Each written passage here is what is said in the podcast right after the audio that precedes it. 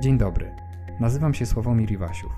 Zapraszam do wysłuchania kolejnego odcinka podcastu Niepokój Nauczycielski, w którym rozmawiamy o tym, co nas w szkole niepokoi. Dzisiaj spotykam się z panią Agnieszką Jankowiak-Majik, nauczycielką historii e, z Poznania, co nie jest bez znaczenia i pewnie też będzie miało jakiś oddźwięk w naszej dzisiejszej rozmowie. E, dzień dobry pani, bardzo się cieszę, że zgodziła się pani ze mną porozmawiać. Dzień dobry, a ja się bardzo cieszę, że dostałam takie fajne zaproszenie. No tak, szczególnie, że zaczynamy tą rozmową nowy cykl. Miejmy nadzieję, że będzie on przynajmniej przez jakiś czas centrum państwa, którzy nas słuchają, w centrum państwa zainteresowania. I dzisiaj chcielibyśmy porozmawiać o bardzo takim e, konkretnym temacie i powiedziałbym, że mm, rzeczy, która jest na czasie. To znaczy, chcielibyśmy się wspólnie zastanowić nad tym, jak nie uczyć historii. Z tym, że to słowo nie jest wzięte w nawias, y, w związku z tym e, być może powiemy też coś więcej na temat tego, jak uczyć historii, ponieważ pani Agnieszka Jankowiak-Majik jest y, przede wszystkim nauczycielką historii, robi też wiele innych rzeczy, o których w naszej rozmowie postaramy się e, przynajmniej krótko opowiedzieć e, ale też jest autorką bardzo ciekawej książki, którą na pewno skomentujemy. E, książki pod tytułem Historia, której nie było, i e, mm, o tym wydawnictwie na pewno powiemy e, kilka zdań więcej. Ale żeby zacząć naszą rozmowę, chciałbym się odwołać do czegoś, co wydaje mi się wciąż aktualne i wciąż mm, wzbudzające pewną, pewną dyskusję wokół tego, co się dzieje w edukacji, a mianowicie chciałbym nawiązać do nowego od tego roku przedmiotu, to znaczy historii i teraźniejszości. Ten przedmiot od tego, tego roku szkolnego pojawił się e, w planach lekcji. No i szczerze mówiąc, e, już zanim wszedł, e, wszedł do codzienności szkolnej, wywołał właśnie dość, dość burzliwą debatę. Proszę powiedzieć, jak pani ocenia ten pomysł na wprowadzenie do, do szkół historii i teraźniejszości, no i zastąpienie WOS-u tym przedmiotem, bo to też jest taki kontekst. Mhm, no to jest chyba właśnie największa tragedia, to, że ten WOS e, został zlikwidowany. Teraz tylko uczniowie, uczennice w szkołach średnich, którzy są na rozszerzeniu, czyli bardzo niewielka grupa osób, e, będzie się uczyła wiedzy o społeczeństwie, a wiedza o społeczeństwie to był naprawdę ostatni bastion edukacji obywatelskiej w Polsce, bo z edukacją obywatelską mamy ogromny problem. E, potwierdzają to różne badania, między innymi takie analizy profesor Galetty Kopińskiej, która mówi o antyedukacji obywatelskiej e, w Polsce, czyli e, kompetencja, która jest kompetencją kluczową, nie jest realizowana w szkole. I ten WOS jeszcze jakoś tam resztkami sił, nie był to, ta podstawa programowa do tego WOS-u też nie była idealna oczywiście, ale, ale jakąś wiedzę o, o tym, co to znaczy być młodym obywatelem, obywatelką dawał. Teraz został zlikwidowany.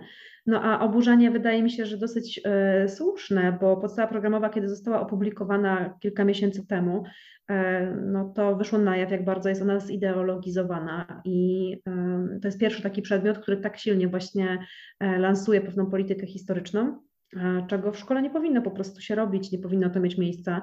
Tam było wiele kontrowersyjnych e, zapisów. Już oprócz tego, że to podstawa programowa e, po prostu jest przeładowana, po prostu jest archaiczna, po prostu jest hiperszczegółowa, no ale e, na przykład w pierwszej wersji przed poprawkami zapomniano w ogóle o kimś takim jak Rzecznik Praw Obywatelskich w Polsce na przykład, albo mm, zignorowano zupełnie samorządność i, i, i funkcjonowanie samorządów w Polsce.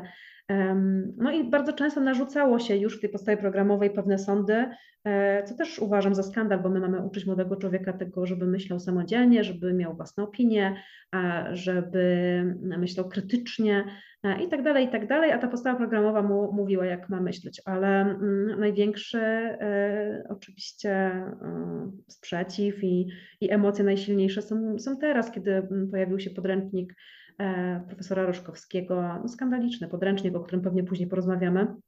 Natomiast czy należy uczyć historii teraźniejszości? Ja powiem przewrotnie, że tak, e, że to jest coś, czego potrzebujemy w szkole, tylko nie w taki sposób wprowadzone. Dlatego bałam się wypowiadać w mediach, kiedy była ta cała burza, e, bo nie chciałam, żeby ktoś opatrznie zrozumiał moje słowa albo je wykorzystał. Ale oczywiście, że najnowsza e, historia powinna być przedmiotem naszej, naszego zainteresowania.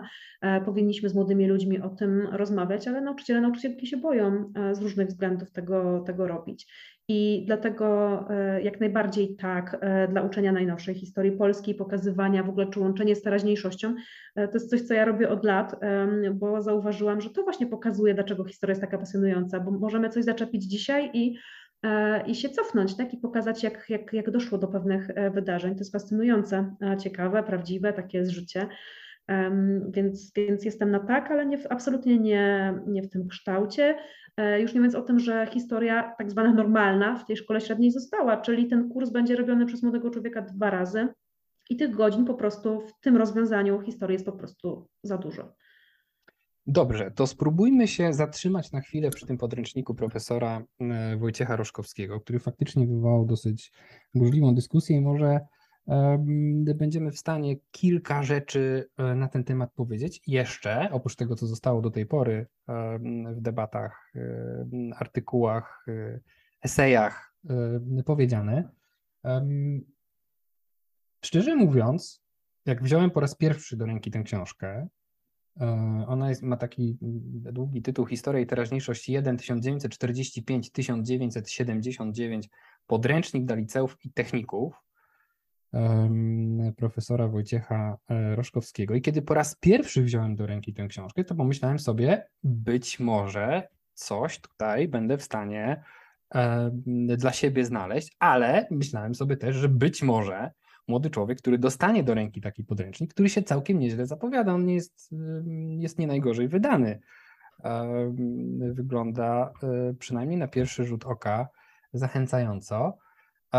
I ale oczywiście to pierwsze wrażenie po lekturze poszczególnych rozdziałów zaczyna szybko znikać.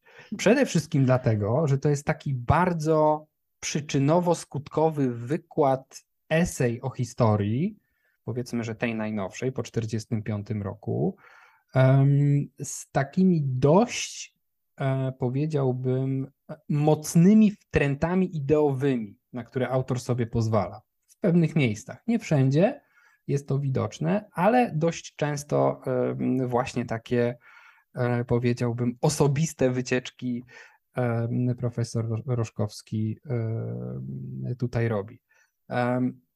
Ja jestem przekonany, że pani również czytała ten podręcznik z mniejszym lub większym zainteresowaniem, a nawet, nawet może z wypiekami na twarzy ale i na pewno ma Pani też y, bardzo konkretną opinię na temat tego, co profesor Roszkowski napisał. Ale zapytam może w ten sposób. Czy z tej książki, tak jak ona jest zrobiona, e, z tym bardzo konkretnym wykładem historii, takim przyczynowo-skutkowym od A do Z, e, czy z takiej książki i z tak skonstruowanego podręcznika da się dzisiaj uczyć e, młodego człowieka, który być może jest przy, przystosowany do zupełnie innego rodzaju komunikacji?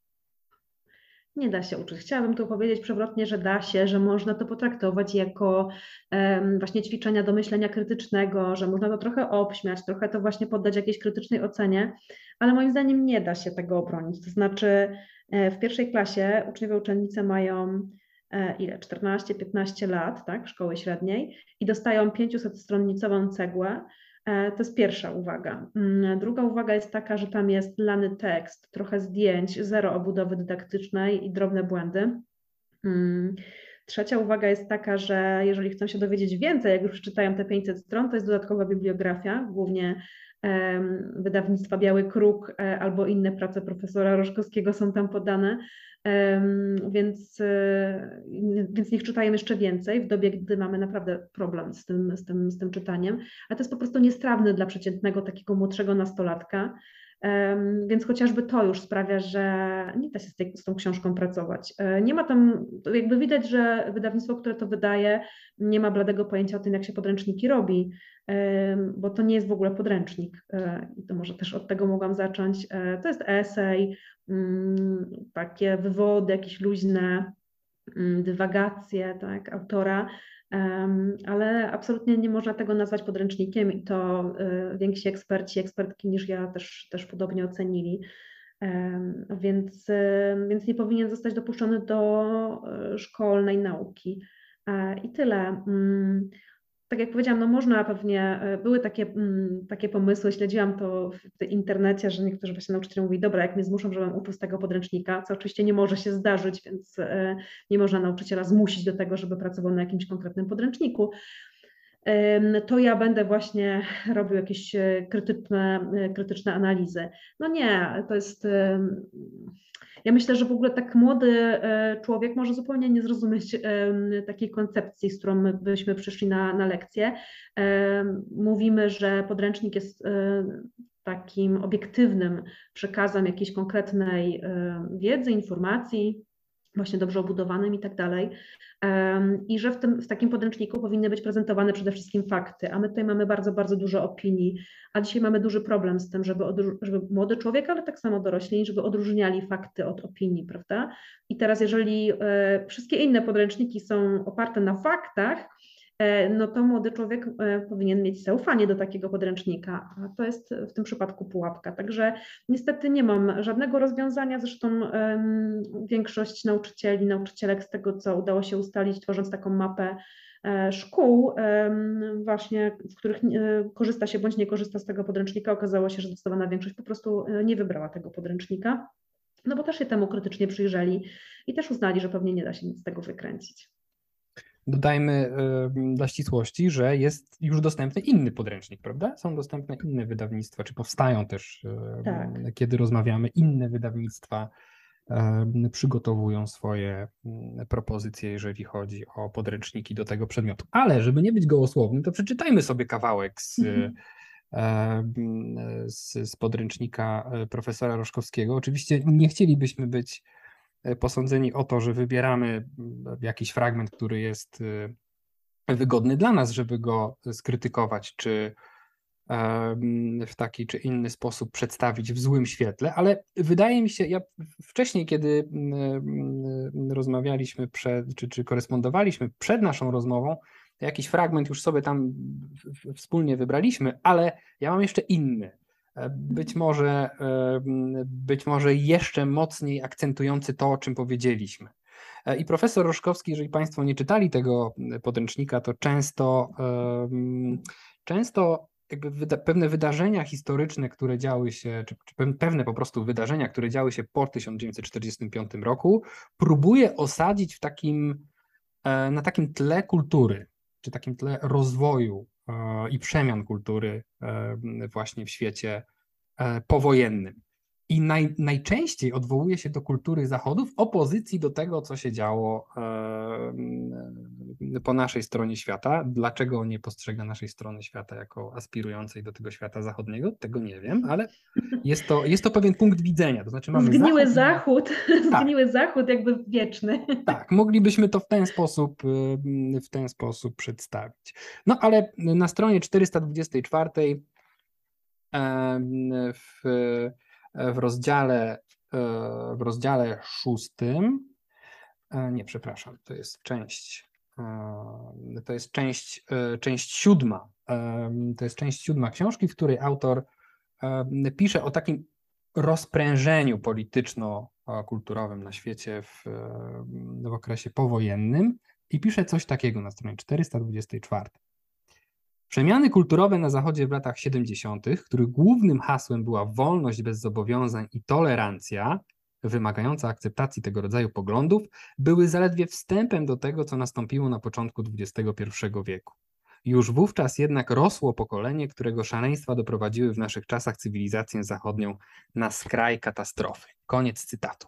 Jakby pani skomentowała ten fragment, mając oczywiście zapewne w pamięci inne podobne właśnie opinie wyrażone przez autora tej książki.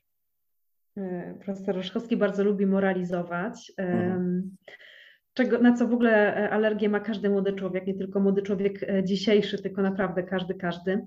Ja w internecie przeczytałam taką e, prześmiewczą opinię, że widać w tej narracji taką głęboką tęsknotę profesora za tym, że jego ominęła ta rewolucja seksualna, kurczę, bo tak ją tam krytykował i tak to, to tak dużo wykrzykników i tak dużo emocjonalnych różnych stwierdzeń. No właśnie, no, przebija z tego podręcznika takie przeświadczenie, że naprawdę żyjemy w jakiejś totalnej zgniliźnie dzisiaj, że wszystkie przemiany, zwłaszcza te liberalne, e, to jest, to jest jakiś totalny dramat Wojna oczywiście kulturowa, to jest też taka narracja, którą stosuje minister Czarnek, który, który gdzieś tam osadza nas w jakiejś wyimaginowanej wojnie kulturowej i, i Polska ma być tym bastionem, który się musi znowu po raz kolejny bronić w historii. Znamy tę narrację. Trochę mi to przypomina czasami takie kazania z ambony, to też szkoła nie jest takim miejscem, prawda, w którym e, jeśli ktoś jakby nie podejmuje decyzji, że chce chodzić na zajęcia z religii, no to, to nie powinien też um, takiego moralizowania uh, słuchać. Także no jestem na nie, to jest uh, wręcz takie śmieszne, tak, tylko że co z tego, to jest taki gorzki śmiech. Bo jednak ileś tam e, osób będzie z tego podręcznika korzystało i, i, i, z takimi treściami będzie się zderzać. E, co więcej, tam ta teraźniejszość właśnie najczęściej e, przebija się tylko w takim umoralnianiu i w takim krytykowaniu przemian, które dzisiaj, których dzisiaj doświadczamy. Ja pamiętam też taki rozdział, jeden z pierwszych, w którym autor opisuje przemiany w Stanach Zjednoczonych i walkę o równouprawnienie ludności czarnoskórej E, I tam naprawdę na dwóch stronach są takie fikołki myślowe, że od słusznej skądinąd walki o te prawa e, przechodzi do tego, że w zasadzie to jest takie przykre, że już dzisiaj nie możemy używać słowa murzyn, a komu to przeszkadzało. Tak troszeczkę parafrazuję, oczywiście ironizuję. E, dalej pisze o tym, że mm, za chwilkę nie będziemy mogli używać E, słowa mama i tata, bo po lewacku trzeba mówić rodzic, a potem jeszcze strajk kobiet i wulgarne, e, e, wulgarne komentarze do osób o konserwatywnych poglądach, zacytowane zresztą z trzema literkami czy dwoma w środku wykropkowanymi. I to jest podręcznik do historii. Takich kwiatków tam jest naprawdę bardzo, bardzo dużo.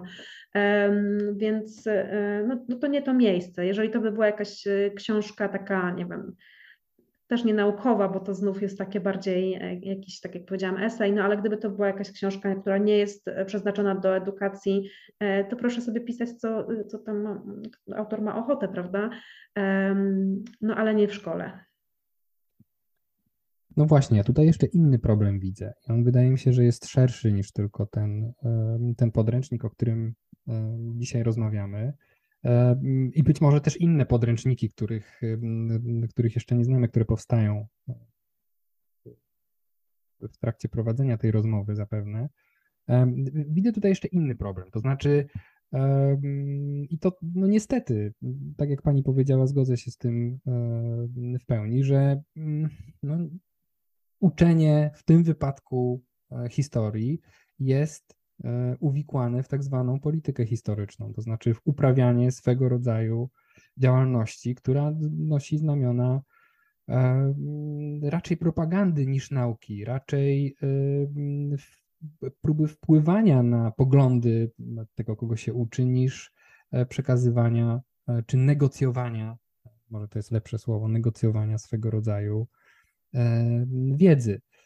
I ja, jak pani myśli, czy jest dzisiaj jakiś sposób na to, żeby się wyzwolić od tej polityki historycznej, już mniejsza z tym, z jakiej strony ona będzie uprawiana? Mhm. Z każdej. Właśnie, to znaczy jest, taka, e, jest takie niebezpieczeństwo, że ona będzie zawsze z każdej możliwej strony sceny politycznej uprawiana. E, czy widzi Pani jakiś sposób na to, czy sposoby, e, również takie dydaktyczne, żeby się spod tego, spod tej dominacji polityk historycznych e, wyzwalać. Mhm. Więcej słuchać niż mówić e, i pracować ze źródłami. E, jeżeli dajemy młodym ludziom źródła do analizy, do rozmowy, a potem słuchamy tego, co oni sądzą, to tym samym nie, nie, my, się, my się nie, jako nauczyciele, nauczycielki nie wikłamy właśnie w te kwestie takiej polityki historycznej. Ja już to dosyć dużo o tym myślałam, bo sama się zastanawiałam, jak to, jak to zrobić, bo jakaś polityka historyczna zawsze będzie, tak? To znaczy, to historia jest bardzo wdzięcznym tematem do tego, żeby nią troszkę albo pomanipulować, albo troszkę e, podkoloryzować, albo trochę wykorzystać tak, żeby mm, służyła jakiejś sprawie. Trudno się jest od tego uwolnić. Ja zresztą też nie, się od tego nie jestem w stanie uwolnić, bo też mam jakieś swoje tam poglądy, tak, które sprawiają, że pewne wydarzenia są dla mnie ważniejsze niż inne. I nawet, teraz powiem przewrotnie, że nawet uważam, że być może powinniśmy mieć w państwie jakiś e, e, taki kanon, tak, e, w miarę, w miarę neutralny, ale pewne wydarzenia no jednak decydujemy, że, że są ważniejsze niż inne, prawda? I decydują o tym ludzie, a ludzie są, czy bywają ułomni. Ale im więcej słuchamy, im więcej przestrzeni dajemy młodemu człowiekowi do wyrażania jego własnych poglądów, do wyciągania różnych rzeczy właśnie ze źródeł, to mm, mniejsze niebezpieczeństwo, a też jest to bardzo ciekawe e, doświadczenie, tak e, stanąć czasami z boku i posłuchać, a nie narzucać ex katedra e, to, co młody człowiek powinien wiedzieć. Także polecam, to wcale nie jest łatwe. Sama się na tym łapię czasami, że więcej mam ochotę pogadać, mm, bo wszystko mi się wydaje takie ciekawe, pasjonujące i tak dalej i ważne, ale tak, takie stanięcie z boku i, i oddanie tej przestrzeni młodemu człowiekowi jest też wyzwalające. Mhm. E, no na pewno. E, to może zostawmy na chwilę e, albo na dłuższą chwilę i HIT i profesora Wojciecha Roszkowskiego mhm. i wszelkie podręczniki, które, które powstają do tego przedmiotu, a może skupmy się przez chwilę na tym, co pani robi, bo wydaje mi się, że i zaraz do tego chciałbym też nawiązać, wydaje mi się, że mm, Pani sposób uczenia historii, Pani propozycja uczenia historii, ale też sposób, w jaki Pani funkcjonuje jako nauczycielka historii e, w przestrzeni współczesnych mediów jest czymś, jest kompletną antytezą tego, tego co robią e, właśnie e, tacy autorzy jak profesor Roszkowski. I mam tutaj na myśli przede wszystkim Pani przedsięwzięcie w mediach społecznościowych, które jest znane pod uroczą nazwą Babka od Histy. E, proszę powiedzieć, skąd się wziął pomysł na ten projekt i co Pani w, w jego ramach realizuje? No, ten projekt już ma wiele lat. Trochę chyba wyszedł od właśnie moich uczniów i uczennic, e, którzy e, też mi pokazywali fajne przestrzenie w internecie, w których ludzie się dzielili wiedzą taką właśnie naukową, profesjonalną i z których korzystali. Ja wtedy zaczynałam poznawać tak zwany profesjonalny YouTube na przykład, E, mieli jakichś swoich ulubionych twórców, twórczynie. E, wielokrotnie słyszałam, że pani by się super nadawała do mediów społecznościowych z tymi treściami, które pani robi, bo pani fajnie opowiada i ma jeszcze taki luz i tak dalej. E, ale tak naprawdę to, co mnie skłoniło do założenia strony najbardziej, to była taka chęć pokazania, że E, nauczycielka też człowiek, czyli że można właśnie uczyć w fajny sposób, że można budować dobre relacje z dzieciakami, że można mieć jakieś swoje fajne życie, e, swoje pasje i tak dalej, bo nauczyciele, nauczycielki nie są e, jakoś przesadnie dobrze postrzegani w społeczeństwie, a jest z tym coraz gorzej. I pomyślałam sobie, że fajnie jest tak pokazać właśnie e, taką pozytywną stronę edukacji. Strasznie byłam w ogóle wtedy taka o, o, dużym ego, ponieważ nie miałam totalnie świadomości, że w internecie tak wielu działa nauczycieli i nauczycielek właśnie e, podobnych. Mi się wydawało, że to w ogóle strasznie innowacyjną rzecz wymyśliłam i że ja teraz wchodzę i będę pierwszą nauczycielką w internecie, to oczywiście totalna bzdura. E, szybko się okazało, że ten świat nauczycielski jest bardzo duży E, w sieci, no i że można się bardzo e, inspirować wzajemnie, wymieniać dobrymi praktykami, pomysłami, motywować, że nagle się zrobił jakiś pokój nauczycielski wirtualny nam, w którym znajdujemy ludzi podobnych do siebie, bo nie zawsze osoby, które działają właśnie jako nauczyciele, nauczycielki w sieci, znajdują zrozumienie w swoich miejscach pracy, a tutaj się rozumiemy i, i się wspieramy, bo się borykamy z podobnymi wyzwaniami. Więc to z jednej strony. E, z drugiej strony bardzo dużo, e, ta, ta, ta przestrzeń została mocno zawłaszczona w czasie, kiedy mm, zaczął się nauczycielski strajk. Ja już przed strajkiem na przykład byłam strasznie wkurzona na to, jak się nas przedstawia w mediach, e, a jaka jest prawda, więc robiłam takie akcje typu liczenie godzin, pokazywałam takie kulisy pracy, czyli bardziej się skupiłam na takiej aktywistycznej działalności. A teraz łączę taką aktywność właśnie aktywist, aktywist, aktywistyczną, przepraszam, z mm, treściami popularno-naukowymi, które robię. Czasami piszę jakieś artykuły, trochę jestem publicystką, e, trochę sprzedaję ciekawostek, trochę się dzielę dobrymi praktykami. E, w zależności od tego tak naprawdę, kto jest ze mną na jakim kanale, to trochę tam to jest zróżnicowane, bo na TikToku głównie e, kręcę takie filmy edukacyjne, mm, czyli jakieś właśnie informacje takie typowo historyczne albo takie typowo mm, dla młodych, na czym się warto skupić w szkole, mm, albo poszerzam właśnie wiedzę historyczną. Na Instagramie mam bardzo dużo młodych nauczycielek, e, które gdzieś tam ze mną siedzą i trochę byłych uczniów, uczennic, ale to e, mm, dosyć dobrze mi się sprawdza taki cykl e, live pełen wiedzy, gdzie gadamy sobie o edukacji, niezobowiązująco takiej szeroko rozumianej, Na Facebooku najwięcej chyba nauczycieli takich starszych i rodziców, więc też w zależności od tego, do kogo mówię, tak się staram trochę te narracje zmieniać. Ale dobrze mi tam, fajnie się czuję w mediach społecznościowych i uważam, że mają potężną moc do tego, żeby w fajny sposób edukować. No właśnie, ale to nie jest jedyny, jedyna, e, jedyny sposób, w jaki pani się ze światem komunikuje, ponieważ w tym roku ukazała się pani książka zatytułowana, to jest bardzo dobry tytuł. Muszę to przyznać, że bardzo mi się on podoba. Historia, której nie było. I na potrzeby naszego dzisiejszego spotkania i poczytałem sobie to, co pani pisze w tej książce, i napisałem taką ultra krótką recenzję. To też jest bardzo trudne, tak jak powiedzieliśmy wcześniej, że trudno jest e, nauczycielkom, nauczycielom krótko mówić na jakikolwiek temat, to tak e, w niektórych sytuacjach napisanie czy powiedzenie czegoś o książce w kilku zdaniach jest, e, jest dużym wyzwaniem, ale podjąłem to wyzwanie i specjalnie, żeby Państwu krótko tę książkę przedstawić, to skonstruowałem sobie taką mini recenzję. E, I tak jak powiedziałem, podoba mi się przede wszystkim ten przewrotny tytuł, historia, której nie było, ponieważ jest w nim coś, wydaje mi się, z takiego dobrze ugruntowanego przekonania o pozornej trwałości dużych pojęć, takich jak historia, jak polityka, o której rozmawialiśmy, jak literatura. Niech i tak będzie. E, w, w, w, tradycji e, edukacyjnej w Polsce słowo literatura z reguły pisane przez bardzo duże L. A zatem, tak mi się przynajmniej wydaje, ta historia, której nie było, to jest taki raczej antypodręcznik do historii.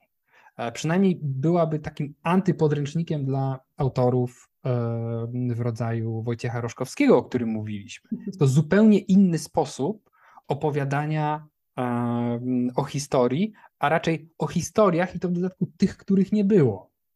Co samo w sobie wydaje mi się właśnie urokliwym, e, urokliwą grą z pojęciem e, historii i tym, jak można dzisiaj o historii uczyć. I streszczę Państwu, postaram się naprawdę teraz w trzech zdaniach dla tych, którzy książki e, nie znają. To jest esej, w którym autorka ujęła 10 problemów historycznych, choć także oczywiście one dotyczą innych obszarów, czy różnych obszarów e, ludzkiej aktywności, takich jak polityka, jak sprawy społeczne, jak kultura i tak dalej.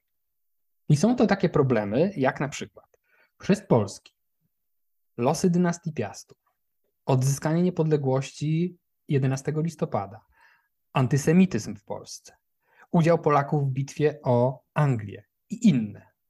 I oczywiście, tak jak e, Państwo zapewne e, szybko e, to wyłapali, są to problemy, o których się mówi na lekcjach historii. Wynikają one w, w mniejszym lub większym zakresie z tego, co jest w podstawie programowej, ale oczywiście czytając tę książkę, od razu szybko się orientujemy, że jest to raczej uzupełnianie braków i ograniczeń, jakie podstawa programowa na nas E, na nauczycieli i nauczycielki e, nakłada. I to jest koniec mojej bardzo krótkiej recenzji, e, czy, czy, bardzo krótkiego omówienia tej, mm, tej książki. I teraz chciałbym Panią zapytać, jaka koncepcja uczenia historii przyświecała Pani podczas pisania tego, nazwijmy to tak, antypodręcznika? E, przede wszystkim w ogóle bardzo dziękuję, naprawdę jest mi strasznie miło. E, ta książka się spotyka z bardzo skrajnymi reakcjami, dlatego każda pozytywna e, jest jak miodek na serduszko. No właśnie dlatego, że wielu osobom nie podoba się to, że, że, że śmiałam powiedzieć coś, co w zasadzie historycy i historyczki wiedzą doskonale. Tutaj jakby żadnej tak zwanej Ameryki nie odkrywam. E, choć to też mogłaby być ta historia, której nie było kolejna, a propos tego zwrotu. Ale boli gdzieś tam to, że, e, że próbuję pokazać, że właśnie chrzest polski jest dużym uproszczeniem czy uogólnieniem e, i pokazać, jak, jak to wyglądało naprawdę. Ja chciałam przede wszystkim tą książką pokazać młodemu człowiekowi, że historia jest fascynująca, że historię piszą ludzie i ci ludzie też piszą tak, a nie inaczej z różnych względów i warto się zastanawiać nieustannie, dlaczego tak, a nie inaczej i dlaczego w takim momencie dziejowym e, taka narracja na przykład jest dominująca. Trochę chciałam zwrócić uwagę na ogromny problem, jaki mamy e, z historią, czyli totalny brak kobiet e, w przedstawieniu, więc połowa tej książki jest o kobietach, mimo że to nie jest książka tak zwana historyczna, mm, to to udało mi się tak mniej więcej pół na pół tej roli kobiet też, o tej roli kobiet też, też opowiedzieć. Trochę prowokacyjnie oczywiście, po to, żeby, e, no właśnie, żeby jakąś szpilę trochę wbić e, w to nasze takie martyrologiczne i takie e, cierpiętnicze niestety wyobrażenie o przeszłości, które w Polsce cały czas dominuje. No, ja mam wielką niezgodę na to, że, że między mm, takim pojęciem jak historia polityczna i historia wojskowa Włości zrobiliśmy znak równa się historia, e, bo historia to nie jest tylko to. No i e, też szukam takich pretekstów, żeby opowiedzieć o wydarzeniach dla mnie ważnych, bo tak jak powiedziałam, nie da się tego uniknąć. Stąd na przykład te wątki antysemickie, mm, dlatego że chciałam pokazać, e, że te mechanizmy wykluczania, dyskryminacji i agresji i potem ludobójstwa de facto, e, że są uniwersalne i że dzieją się też dzisiaj. E, więc e, historia fajnie po, pozwala opowiadać o, o, o tym, co dzisiaj tu i teraz mamy, bo ludzie się aż tak bardzo nie zmieniają. Więc, aha, no i niestety, mm, jeśli chodzi o tytuł, chciałabym z wielką dumą powiedzieć dziękuję, że, e, że tak się Panu podoba ten tytuł, ale nie ja go wymyśliłam, tylko mój redaktor Rafał Czech, który jest geniuszem e, i który mnie do tej koncepcji przekonał, a ja się strasznie, strasznie bałam. E, bałam się, że w ogóle nie wymyślę takich opowieści, że to może nie być ciekawe, ale im dłużej pisałam, grzebałam, szukałam, tym więcej miałam frajdy. Mm, czasami to jest też tak, że e, jakieś wydarzenie, e, czyli ta historia, której nie było, jest dla mnie pretekstem, żeby powiedzieć o czymś też e, totalnie przemilczanym w historii. Czyli na przykład mam rozdział o stukających parasolkach w parapet Piłsudskiego. Parasolka dzisiaj jest symbolem strajku kobiet. Jest taka miejska legenda, która mówi o tej, o tej ekipie, która tam miała w futryny jego okien tymi parasolkami trzaskać i stąd niby ma być ten symbol. To nie jest prawda ale prawda jest dużo ciekawsza. E, to też pokazuje, w jaki sposób rodzą się symbole, dlaczego i że właśnie warto poszukać, i że też warto budować jakoś swoją tożsamość na przeszłości. To jest wspaniała rzecz, historia jest wspaniała. Pełna zgoda. E, to skoro przeczytaliśmy fragment z podręcznika profesora e, Roszkowskiego, no to przeczytajmy fragment z książki Agnieszki Jankowiak-Majk już się boję. Zatytułowany Historia, której nie było. E, I nie jest to przypadkowy fragment, bo z jednej strony on właśnie, mam nadzieję, że dobrze będzie obrazował to, o czym pani powiedziała, to znaczy taki sposób innego widzenia e, historii, e, również historii najnowszej, ale też z drugiej strony, no taki właśnie, mm, jakby to powiedzieć, takie podejście bardzo, bardzo empatyczne, bardzo pozytywne do tego, kto to będzie czytał. Bo to też o to chodzi, prawda? Żeby mm. jakby e, w każdej sytuacji mimo wszystko próbować zaciekawić tym tematem, który e, się w, w książce podejmuje. I w rozdziale e, dotyczącym, dotyczącym odzyskania niepodległości, co jest też jakoś tam na czasie, bo zbliżamy się powoli, ale się zbliżamy do tego jesiennego święta. Pisze pani e, w ten sposób. W głównym nurcie narracji historycznej dominuje przekonanie, że za odzyskaniem niepodległości stoją mężczyźni. Józef Piłsudski, Roman Dmowski, Ignacjan Paderewski, Wincenty Witos, Wojciech Korfanty czy Ignacy Daszyński. I oczywiście ich rola jest ogromna. Co warto podkreślić, dokonali tego dzięki współpracy w kluczowych momentach. Odłożyli na bok polityczne, a nawet prywatne spory dla sprawy najwyższej wagi. Nie wolno zapominać o tym, że do grona osób działających na rzecz sprawy polskiej należały również kobiety, przez długi czas pomijane i zapomniane. Koniec cytatu. E, I to jest, y, mm, to jest to, o czym, wydaje mi się, że dokładnie to, o czym Pani mówiła i co, e, jak sądzę, przyświetlało Pani, y, przyświecało Pani e, podczas pisania tej książki. To znaczy taka chęć rozbijania bardzo, powiedzmy to wprost, skostniałych, i utartych schematów dotyczących uczenia tego, co należy uznać za historię. Bo wydaje mi się, że to też jest projekt, ta pani książka, który pokazuje, w jaki sposób możemy dzisiaj postrzegać e, historię, w jaki sposób powinniśmy próbować uczyć siebie i innych e, o historii i co możemy zrobić, żeby ta, no właśnie, narracja, ta opowieść o historii e, była nie tylko zgodna z prawdą, ale też mm, atrakcyjna. Proszę powiedzieć, co jeszcze moglibyśmy z tego Pani projektu e, wyzyskać? O jakich jeszcze innych sprawach, e, czy z jakim innym nastawieniem chciałaby Pani opowiadać o historii, może w najbliższej przyszłości? Mhm. E, to znaczy, jeszcze w tej książce wielokrotnie starałam się podkreślić to, że mówimy o takich sztandarowych postaciach, pięciu na przykład na, na jakiś dłuższy czas, a te historie tworzyli wszyscy i tworzą ludzie po prostu, tacy zwyczajni, anonimowi, zapomniani.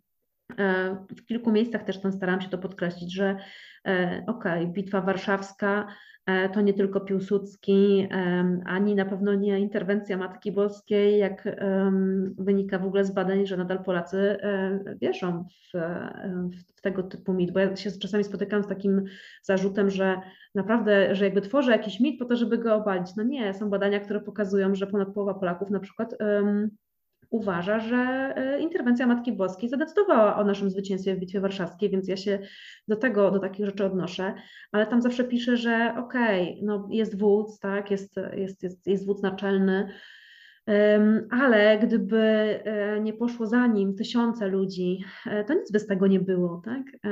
Że jednak ta, ta historia jest tworzona w każdym domu, w każdej rodzinie i, i każdy z nas ją tworzy.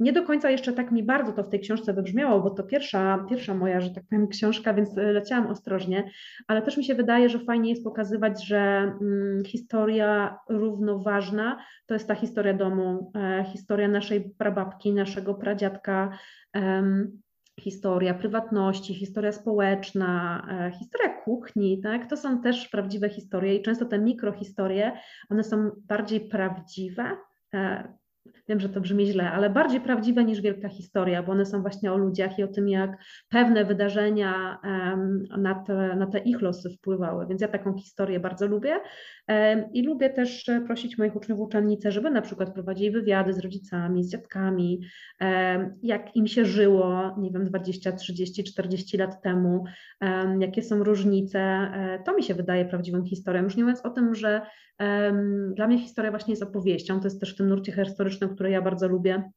e, i w którym e, się dobrze odnajduję. To znaczy, no że właśnie historia to opowieść, jej opowieść albo jego opowieść. Wiem, że to jest częsty zarzut, że historia nie oznacza jakby history, czyli jego opowieść, tak, ale lubię tę grę słów, więc e, tak, to jest opowieść czyjaś i każda historia jest warta wysłuchania.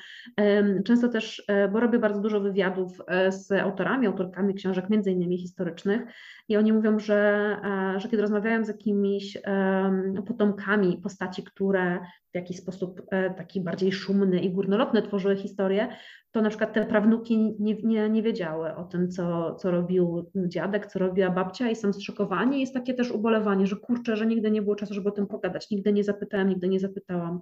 Zapytaj, warto. Każda opowieść naprawdę jest ważna um, i, i może gdzieś tam na nas fajnie wpłynąć. Także mikrohistoria, historia lokalna, takie uznanie właśnie równorzędności innych gałęzi historii za, za, zawarte E, Poznania. No i ja też lubię na historii się bawić po prostu. Wierzę w tą, e, w tą koncepcję homo ludens, człowieka bawiącego się, więc ja na historii lubię robić gry planszowe osadzone w realiach historycznych, lubię się odnosić do seriali, do popkultury, do tego, z czym, z czym młody człowiek dzisiaj ma do czynienia. Już w mojej nowej szkole poprosiłam dzieciaki, żeby mi zrobiły listę rzeczy, które lubią oglądać czy słuchać, żebym też mogła się do czegoś odnieść, bo się okazało, że mój pakiet przykładów z, poziomu szkoły średniej nie był aktualny i nie wiedzieli o co mi chodzi, a, a chodzi o to, żebyśmy się właśnie rozumieli, żebyśmy znaleźli takie kody kulturowe, które są dla nas uniwersalne i potem jeszcze uczyli się przez ten pryzmat historii. Więc takie różne patenty i debaty oksfordzkie, o też, to może jest dobry patent na, na na hit. E, debata oksfordzka daje pełne spektrum e, argumentów mm, przeciwko czy za pewną tezą i daje taki bardzo obiektywny sposób spojrzenia na, na, na, na temat. Mhm. Może to być na temat historyczny. A proszę powiedzieć, y, z ciekawości zapytam, czy y, młodzież czyta Pani książkę? To znaczy, zakładam, że czyta, bo to jest dla młodzieży tak. jak najbardziej wydawnictwo e, przeznaczone, ale czy Pani rozmawia z czytelniczkami, czytelnikami książki? Czy, czy, czy e, mówią Pani e, o tym, jak im się książkę czytało, co im się podobało, co im się nie podobało? Mhm.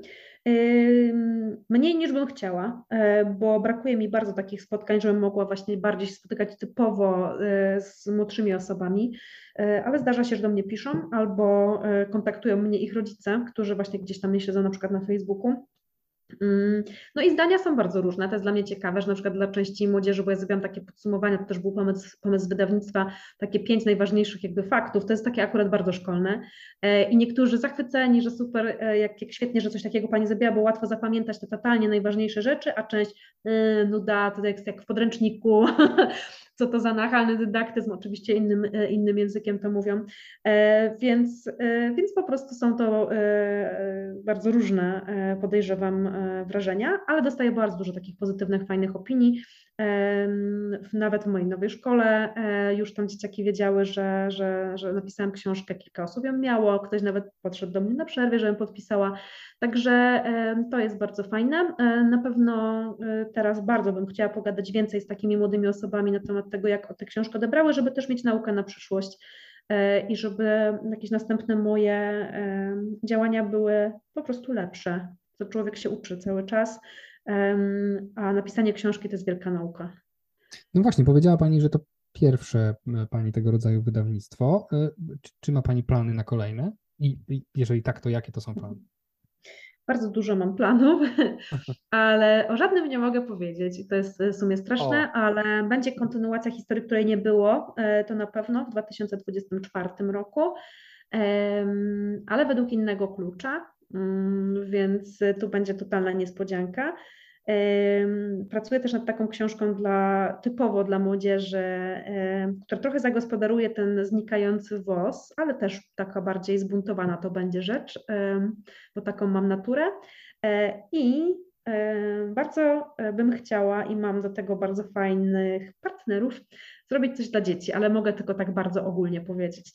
Mhm. Bardzo Pani dziękuję za mm, dzisiejsze spotkanie i y, rozmowę. E, moim i, moją i Państwa gościnią była Agnieszka Jankowiak, y, Maik, nauczycielka historii WOS-u, autorka książki Historia, której nie było znana szerzej w internecie jako babka od histy. Jeszcze raz bardzo Pani dziękuję i mam nadzieję, że będziemy mieli okazję jeszcze nie raz rozmawiać na temat E, historii, edukacji i tego, co nam wszystkim najbliższe. Bardzo dziękuję. To była bardzo dobra dla mnie rozmowa. Fajnie mi też uporządkowała pewne, pewne rzeczy. Dziękuję. Dziękuję bardzo. Ja nazywam się Sławomir Iwasiów i zapraszam Państwa do słuchania kolejnych odcinków podcastu. Do usłyszenia i powodzenia.